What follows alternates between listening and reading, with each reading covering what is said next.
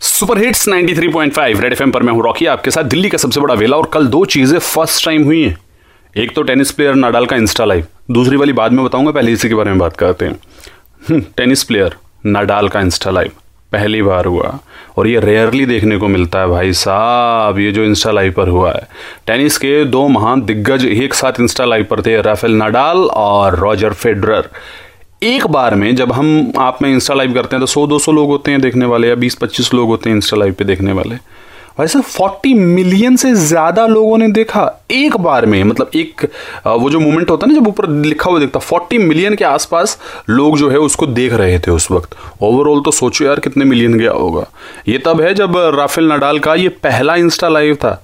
ऐसा उन्होंने खुद भी कहा और कंफर्म तब हुआ जब वो रोजर फेडरर को ज्वाइन करा रहे थे और वो ज्वाइन नहीं हो पा रहे थे। इस पर एंडी मुर्रे ने बोला कि ये आदमी जिसने 52 फ्रेंच ओपन जीते हैं, उसे इंस्टा लाइव का नहीं पता।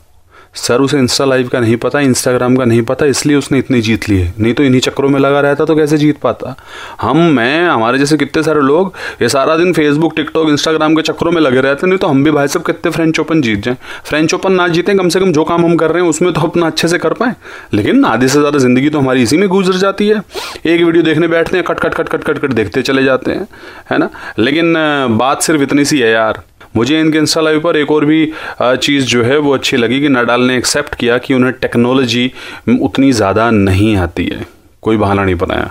सही है यार, जैसे मैंने एक्सेप्ट किया वो मुझे अंग्रेज़ी उतनी ज़्यादा नहीं आती है। पर सही था यार इनका इंस्टा लाइव गजब। और दूसरी बात क्या है? वो थोड़ी देर में बताता हूँ। स्टेट यून विद मी रेड एफएम बजाते रहो।